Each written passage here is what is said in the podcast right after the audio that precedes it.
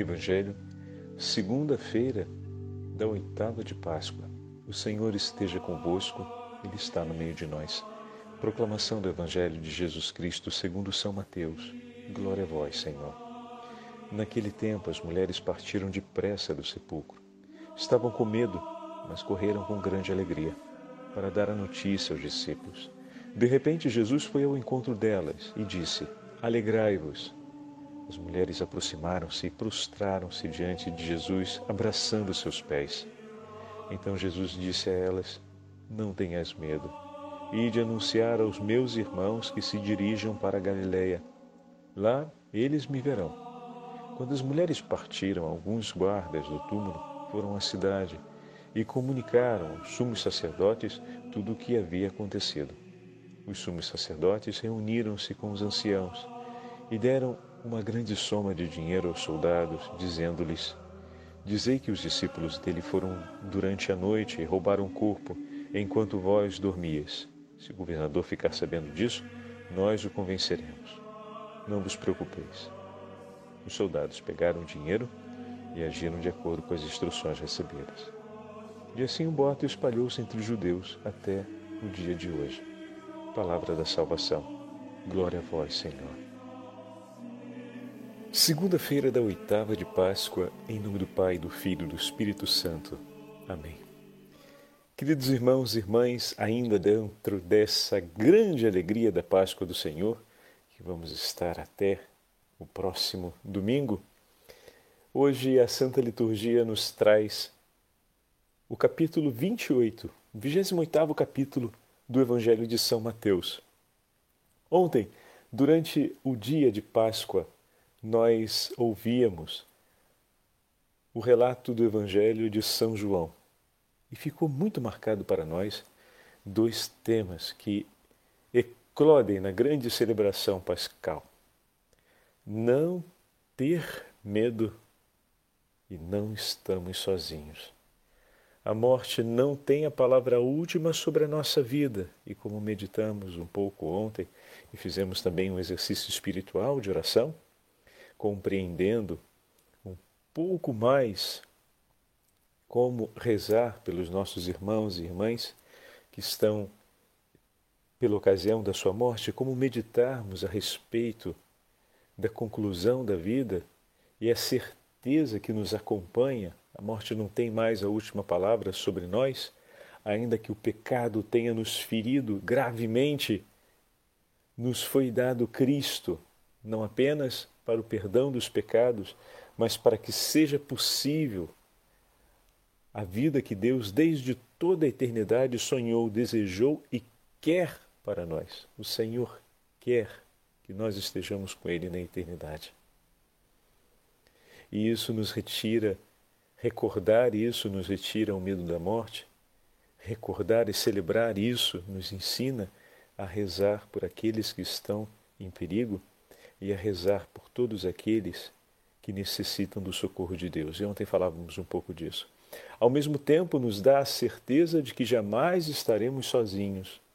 E como bem dizemos na oração da Ave Maria, Santa Maria, Mãe de Deus, rogai por nós, pecadores, agora e na hora de nossa morte. E todas as vezes que rezamos e suplicamos a intercessão da Virgem Maria, ela está por nós. Todas as vezes que invocamos o nome de Jesus, ele está conosco. Toda vez que invocamos o nome da Virgem Maria, ela está ao nosso lado, ela vem para estar ao nosso lado. Nós temos um anjo da guarda que foi colocado para ter a custódia da nossa vida, para nos acompanhar em todas as necessidades, para nos livrar dos perigos. Não estamos sozinhos. E falávamos ontem a respeito dos nossos irmãos e irmãs que estão pelo momento da morte, que muitas vezes nós olhamos e vemos apenas aquele silêncio misterioso do sofrimento e da doença e recolhemos apenas essa verdade ali. A pessoa, por exemplo, que está em coma, está no momento de conclusão de vida, nós olhamos e dizemos: bom, aqui só tem sofrimento. Mas falamos isso ou acreditamos nisso porque nos esquecemos da ressurreição. Ali naquele silêncio misterioso que nós não conseguimos entrar, se desenrola uma relação de amor entre aquela alma e o seu Senhor. Naquele silêncio que parece aprisionar a pessoa que amamos e que nos impede de poder, digamos assim, fazer algo em relação ao imediato sofrimento físico do outro, nossa vontade seria de extingui-lo, se possível. Mas muitas vezes não só não temos a possibilidade de, de fazê-lo, como também nem mesmo de diminuí-lo. Então é preciso que estejamos ali. E como nós participamos disso? Falávamos ontem, velando na oração. Usamos ontem aquele exemplo tão, exemplo tão significativo que acredito que todas as famílias já tenham vivido em algum momento, ou ouvido em algum momento, essa realidade de um filho, de uma mãe que espera, né? está ali em coma, está numa situação grave e, e literalmente espera né, a vinda daquele familiar estimado. E falávamos a respeito desse vínculo de amor. Se esse vínculo de amor é tão evidente aos nossos olhos, imagina o vínculo do amor de Deus com aquela alma. Imagina se o Senhor onipotente não vai, naquele silêncio em que se encontra a pessoa que está em coma, que está no momento de completa ausência, se aquela alma ali não está em relação com Deus e se o Senhor não se coloca por ela em favor da sua salvação. Muito maior é o vínculo de Deus conosco pelo sacrifício de seu filho na cruz. Muito maior. Se nós nos impressionamos e nos maravilhamos diante desse vínculo entre um pai e um filho, uma mãe e um filho, entre familiares ou entre amigos, Quão maior não é esse vínculo de Deus? E se o Senhor já declarou na cruz, pela morte e ressurreição de seu Filho, o seu desejo de nos ver, de ver-nos reconciliados com Ele, imagina se naquele silêncio ali não se desenvolve essa grande aliança de reconciliação. E aqui a importância das nossas preces, em rezarmos e acompanharmos e sabermos que naquele silêncio misterioso, porque não podemos nele entrar, Deus está em recolhimento com a sua criatura tão amada, com seu filho amado. Está em recolhimento ali com aquela alma. E é importante que nós estejamos em intercessão, porque aquela passagem na história do agora dessa alma, dessa vida, dessa pessoa, ecoa sobre a sua inteira eternidade. E como é importante que a igreja esteja ali, junto com o seu Senhor, e que a gente renove a nossa fé nessa certeza, pois a ressurreição nos trouxe essa certeza, essa verdade. Jamais estaremos sozinhos e o Senhor está conosco. O Senhor está conosco e por nós, para nos ter com Ele. E hoje nós vemos a narração do Senhor que aparece às mulheres. A Bíblia de Jerusalém faz uma observação bem interessante. Ela fala que os evangelhos apresentam com unanimidade a aparição dos anjos, ou do anjo, que anuncia a ressurreição. E depois se torna um pouco mais difícil harmonizar as aparições de Jesus aos apóstolos, harmonizar na sequência histórica, ou seja, como é, encaixar historicamente qual aparição aconteceu primeiro. Às vezes um evangelista narra que a aparição foi de um jeito, o outro narra que foi de um modo um pouco diferente. Como eu falei, um narra primeiro uma, depois o outro narra a outra. E uma observação que a Bíblia de Jerusalém faz, muito interessante, é que exatamente essa diversidade na apresentação fala a respeito da vivacidade com que as histórias da ressurreição do Senhor é, as histórias em que o encontro com Cristo ressuscitado aconteceu, como elas foram contadas. E é verdade. Como vai dizer São João no final do seu evangelho, foram muitas as aparições. E os evangelistas, cada qual ao seu tempo, procurou recordar nos escritos aquelas que considerava mais relevante para a confirmação da fé das comunidades cristãs.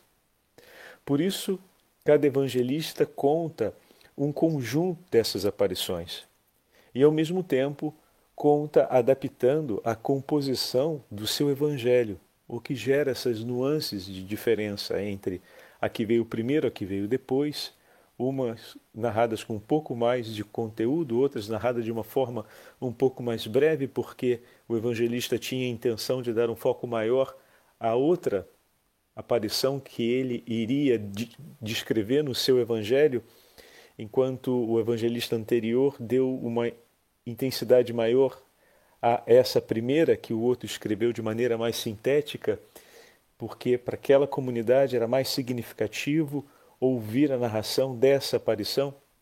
Então, essas nuances elas vão nos acompanhar agora nos próximos dias a respeito das aparições do Senhor. Mas a coisa importante a ter presente é que o Senhor, em suas aparições, vem confirmar a fé dos seus discípulos.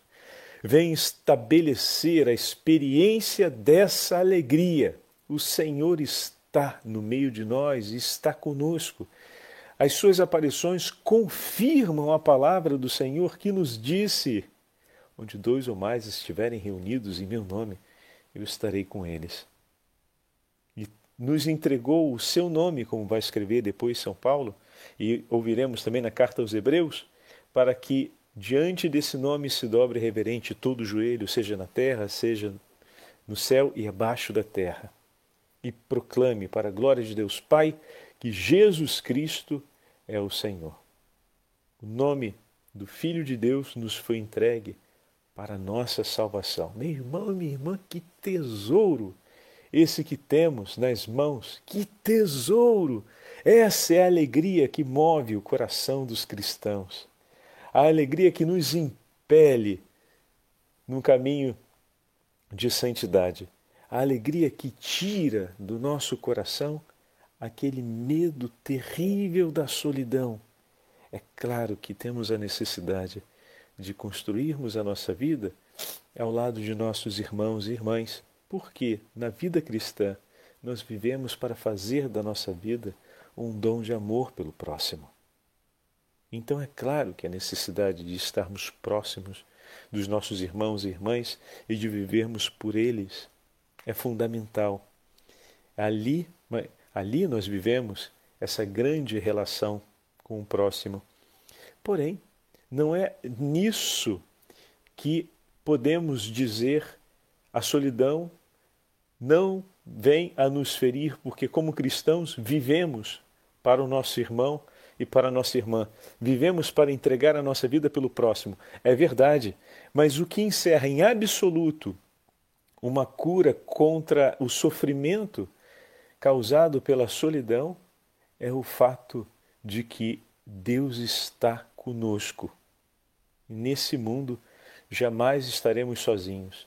Ainda que estejamos confinados em um cárcere, como muitos dos nossos irmãos mártires estiveram, ainda que estejamos abandonados e perseguidos por todos, odiados por todos aqueles que fomos chamados a amar, como muitos dos nossos irmãos mártires se encontram, ainda que estejamos vivendo todas as privações possíveis das pessoas que estão à nossa volta, como muitos dos nossos irmãos vivem hoje abandonados nos hospitais ou abandonados na velhice dentro de suas próprias casas, ainda assim o nosso coração, ainda que todos aqueles a quem somos chamados a amar e a quem fomos confiados por Deus para recebermos a certeza do seu amor por nós, testemunhados em atos e obras de misericórdia, ainda que esses tenham nos abandonados, nos abandonado, ainda que não possamos cumprir por eles aquilo que o Senhor nos pediu em obras de misericórdia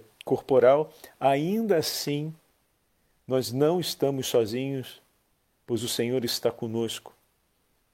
E essa é aquela certeza, aquela graça, aquela verdade que cura o nosso coração desse, dessa grande dor da solidão. O Senhor sempre estará conosco em todos os lugares e momentos. E Ele nos quer ao seu lado. Nesse mundo, jamais estaremos perdidos, sem saber para onde ir, porque a fé nos guia a Jerusalém celeste. E ainda que estejamos em meio a um tempo de dores, o Senhor que está conosco por nós é consolação e vida. Ele é a nossa alegria. Ainda que estejamos, privados de todas as alegrias desse, desse mundo, desse tempo, vamos dizer assim, as alegrias tipicamente dessa vida, que são aquelas alegrias que dão sustento à nossa experiência humana, física e temporal, ainda que estejamos privados de todas essas, as alegrias espirituais nos foram entregues e por nós estão dispostas como consolação e vida. E essas alegrias espirituais é a certeza das bênçãos de Deus, o amparo dos anjos, a potência do Espírito Santo que nos guia, a vida dos sacramentos que por nós são oferecidos, não só o recebemos diretamente quando vamos, por exemplo, à comunhão eucarística, mas muitas das comunhões, das confissões Muitos dos sacramentos que são recebidos pelo povo de Deus são também oferecidos pela necessidade dos cristãos e Deus os reverte em graça pelo benefício de toda a sua igreja. Quando a Santa Missa ela é celebrada, o sacrifício redentor de Cristo é renovado sobre o altar, essa graça espiritual se derrama sobre a inteira igreja e sobre cada um dos cristãos. Então, continuamente esses bens espirituais nos são abundantemente oferecidos. E essa consolação é uma alegria que permanece por nós. Hoje ouvimos as mulheres que partem ao encontro dos discípulos e elas partem com um coração cheio de alegria, mas ao mesmo tempo com medo. O medo por conta, obviamente, de tudo aquilo que elas estavam vivendo. É, é, era inédito, não podemos esquecer isso. Falávamos já há um tempo atrás a respeito de São José. Trata-se de uma experiência única. Então, é aquele medo típico do desconhecido, de uma realidade que te supera de uma forma tão grande que a gente não sabe bem como lidar com ela. E é tão interessante na forma como Mateus escreve, que quando Jesus aparece e anuncia para ela: Alegrai-vos, elas se prostam e abraçam seus pés. A ideia de que se lançam aos pés do Senhor é o lugar que devemos escolher estar, né? Aos pés do Senhor. Elas se lançam ali, se lançam aos seus pés. Com que amabilidade elas se lançam aos pés do Senhor? Nós vimos o testemunho de Maria, irmã de Marta, que, lançada aos pés do Senhor, lavava com os pés do Senhor com um perfume, enxugava com seus cabelos. Nós vimos a pecadora que muitas vezes se associa a essa Maria, irmã de Lázaro, mas que não temos a, a correspondência precisa de tratar-se da mesma pessoa, que lava os pés do Senhor com lágrimas e enxuga com os cabelos, e também ela se lança aos pés do Senhor em um ato de amor, de total entrega e ao mesmo tempo de aliança. E ali vemos o Senhor que anuncia a alegria e elas que se lançam, elas que haviam partido com medo e alegria, se lançam aos pés do Senhor. E dessa forma depõem aos pés do Senhor o medo que trazem no coração, pois o Senhor em Sua presença ressuscitada, revigora, confirma a alegria do coração delas. Vocês já tinham percebido esse detalhe? Elas partem com medo e alegria, e quando encontram o Senhor, o Senhor confirma a alegria. Então, aonde nós vamos deixar o nosso medo? Aos pés do Senhor. O Senhor veio para confirmar aquilo que temos no coração. E o nosso coração está cheio de alegria, mas também com medo. Desse grande desafio, vamos colocar assim para nós hoje, que é sermos cristãos no mundo. Será que será, será aceito o anúncio do nome de Jesus? Vivendo assim, seremos perseguidos? Sofreremos consequências e passaremos por dificuldades, os medos da insegurança de enfrentar uma vida em nome de Cristo e por Cristo nos acompanha e o Senhor ressuscitado vem ao nosso encontro e confirma a alegria. Deixa esse medo aos pés do Senhor ressuscitado. Deixa esse medo ali, toma consigo essa alegria da ressurreição que desde ontem estamos pontuando. Que a cada dia durante essa oitava a alegria vá crescendo intensamente no seu coração, de maneira que todo o seu coração se torne uma grande efusão da alegria do Senhor. Hoje eu queria trazer para vocês, aproveito, antes de ler o texto de Melitão de Sardes, que fala a respeito da ressurreição do Senhor, ou talvez até o deixemos para amanhã. O padre faz uma olhadinha aqui rapidinho. É, vamos deixar para amanhã o texto de Melitão de Sardes, que falando sobre a alegria, eu queria dividir com vocês. Hoje temos uma celebração muito significativa da Beata Savina Petrilli. Meus irmãos e minhas irmãs, muitas de nossas irmãs que nos acompanham nos grupos pertencem às irmãs, as servas dos pobres de Santa Catarina de Sena, fundada pela Beata Savina Petrilli, que foi uma mulher apaixonada por Cristo e que na vida enfrentou exatamente os desafios que são próprios da vida cristã para amar Jesus e fazer o seu nome conhecido. Savina foi aquela que deixou o seu coração se encher da alegria do Senhor aos pés da cruz do Senhor em muitos momentos depositou os seus medos, depositou a vida de suas irmãs. Confiou ao Imaculado Coração de Maria todas as necessidades daquilo que se tornava pouco a pouco a congregação das servas dos pobres de Santa Catarina de Sena, mas, sobretudo, desde muito nova, sempre confiou à Virgem Maria tudo aquilo que o Senhor inspirava em seu coração e dessa forma se deixou guiar pela alegria de Cristo ressuscitado durante a sua inteira vida. E com amor apaixonado pela Santa Eucaristia e pelo zelo, a vida dos sacerdotes entregou-se sempre nas mãos do Senhor e foi sendo por ele conduzida e gerando essa grande obra que hoje temos, espalhadas por diversos países em todo o mundo, especialmente na América Latina e na Europa. E também na Ásia, nas Filipinas. Então eu queria ler para vocês um pouquinho da biografia de, da Beata Sabina Petrilli, para aqueles que ainda não conhecem. Ela nasceu na cidade de Sena em 29 de agosto de 1851.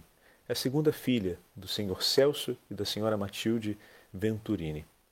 Já aos 15 anos se inscreveu na Congregação das Filhas de Maria e é rapidamente eleita presidente desse grupo. Dentro de um ano, fez o seu primeiro voto de virgindade e em 1869 é recebida pelo Papa Pio IX, que a exorta a seguir a norma de Santa Catarina de Sena.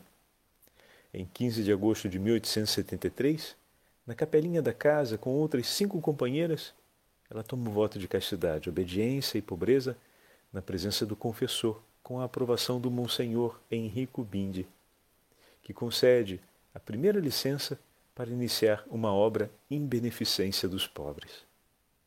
A nova família religiosa recebe o nome de Congregação das Irmãs dos Pobres. Olha que lindo!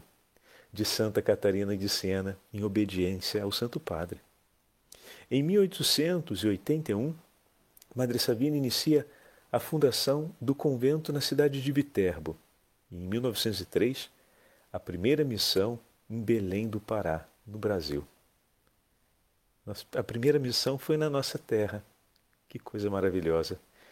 A constituição da congregação, já enviada ao pontífice, ela é aprovada no dia 17 de junho de 1906.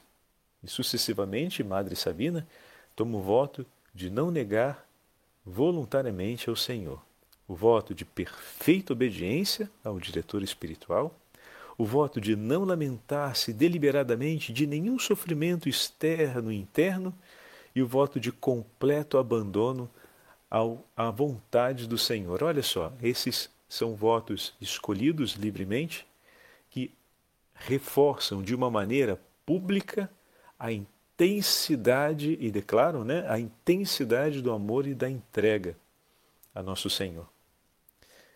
A Beata Sabina Petrilli faleceu em, no dia 18 de abril de 1923, às 5h20 da tarde.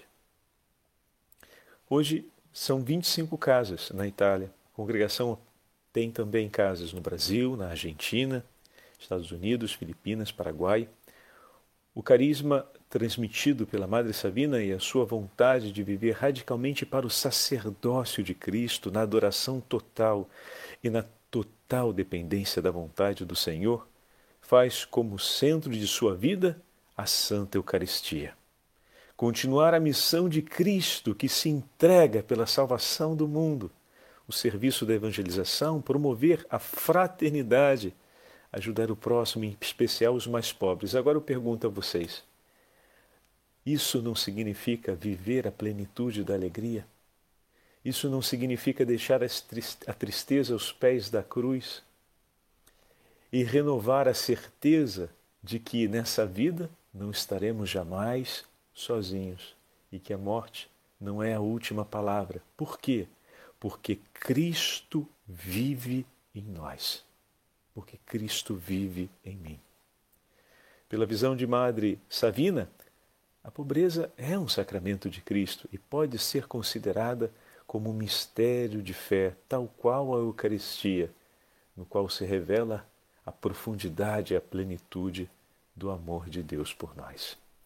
Foi o Papa João Paulo II que a proclamou beata na Praça de São Pedro, no dia 24 de abril de 1988. O Senhor esteja convosco, Ele está no meio de nós. Pela intercessão da Beata Savina Petrilli e da bem-aventurada Virgem Maria, Rainha dos Apóstolos, abençoe-vos o Deus Todo-Poderoso, Pai, Filho e Espírito Santo.